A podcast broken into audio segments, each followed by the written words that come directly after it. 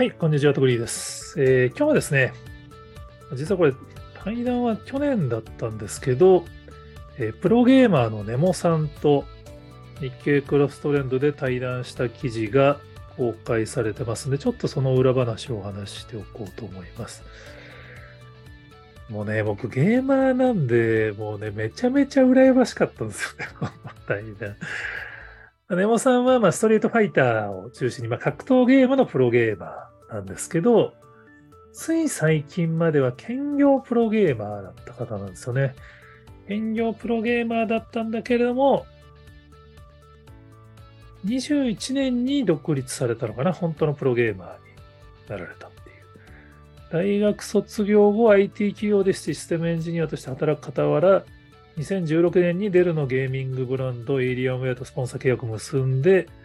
プロゲーマーとしての活動を開始するんだけれども、この時も兼業なんですよね。で、その後、スクワエエニックスに転職する後も、転職するんですけど、その時も会社員とプロゲーマーを両立して、2021年に退社するまで社会人プロゲーマーの道を歩み続けたっていう。まあなんかこう、ちょっと自分の中で僕ゲーマーなんですけど、もうそのゲームを仕事にするのはその違うんだって自分に言い聞かせてゲームとは違う仕事の道を歩んでるんですけど、今ね、ほんとゲーム、ゲーム実況で僕大学生だったらもう絶対死ぬ気でやってんだっていう。いいですよね。ゲームしててお金もらえるってすごくないですか？めっちゃ羨ましいんですけど、まあプロゲーマーはね、ちょっとそう強くないといけないんで、あの、ちょっとまた全然話は変わりますけれども、ネモさんのあの話を聞いててすごい面白いなと思ったのが、まあ、僕がもともと興味があるそのスラッシュキャリアっていうキャリアですね。会社員スラッシュプロゲーマーっていうのを両立する、両立したこと自体を思い込む力っていう本にまとめたんですよね。なので、まあ、詳細はこの本を読んでいただくとすごいわかるんですけど、まあ、ネモさんは多分今のもう若い頃からもうプロゲーマーですみたいな人たちに比べると、ちょっとまだプロゲーマーがやっぱり、まあ、後ろ指刺されてたっていうとあれですけど、そのまだ夢の職業になりきってなかった頃なんですよね、そのプロゲーマーに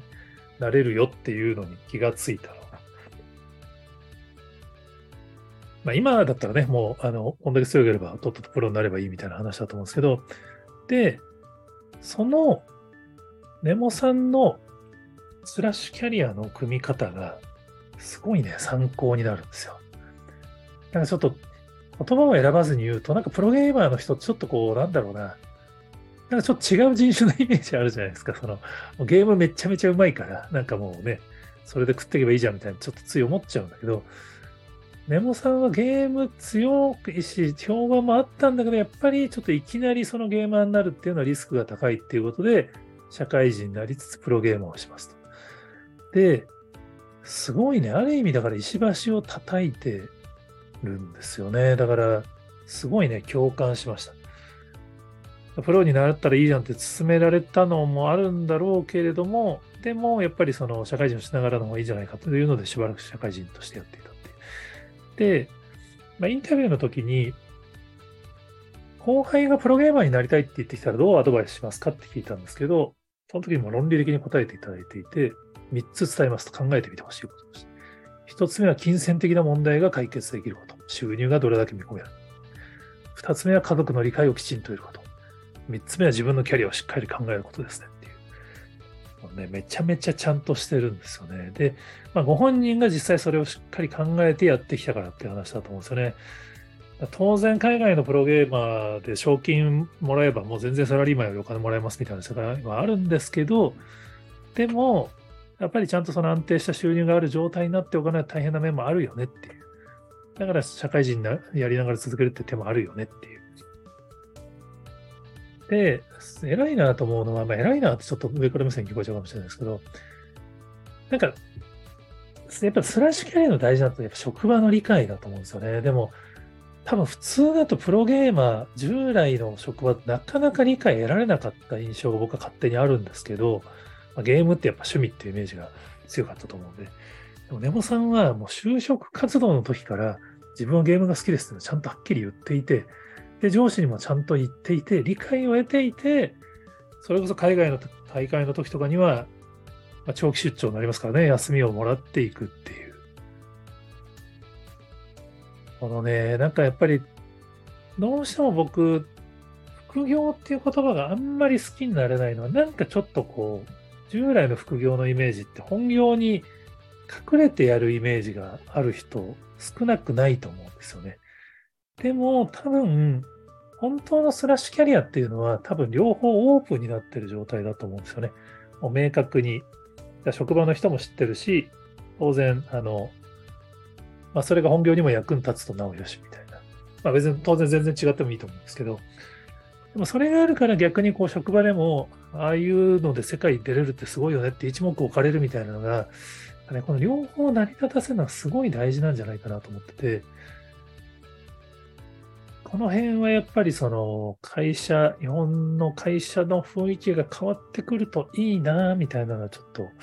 個人的にぼんやり思ってることですね。まあ、最近実は日本企業でも結構ね、副業 OK なところがあって、それこそロート製薬さんだったら前イベントでご一緒したら、広報の方が、まあ、実はあのベンチャー会社も手伝ってますみたいな、あこれも会社公認ですみたいな、そういう企業が増えてくると、実は変にこう他のことやりたいからっつって社員を失わずに済むと思うんですよね、会社側も。やりたいことはやりたいことでやればいいじゃないと。でもちゃんと本業も本業でしっかりやって続けてくださいねと。でどうしてもそっちの向こうの仕事の方がやりたくなったら、まあ、最悪転職されるのは仕方がないけど、まあ、ね、それが確認できるまでうちにいればいいじゃんみたいな感じの日本の大企業が増えてくると、もっとね、面白くなるんじゃないかなみたいな、ちょっとこれは僕の妄想ですけど、まあ、そういう意味でその自分はすごいやりたいことあるんだけれども、でもちょっといきなりチャレンジするの怖いなっていう方は、このネモさんの本を読んでみていただくと、すごいヒントがあると思いますので、ぜひ読んでみてください。はい。他にもあの、似たようなこんな人知ってますよって方がおられたら、ツイッターコメントで教えていただけると幸いです。ありがとうございます。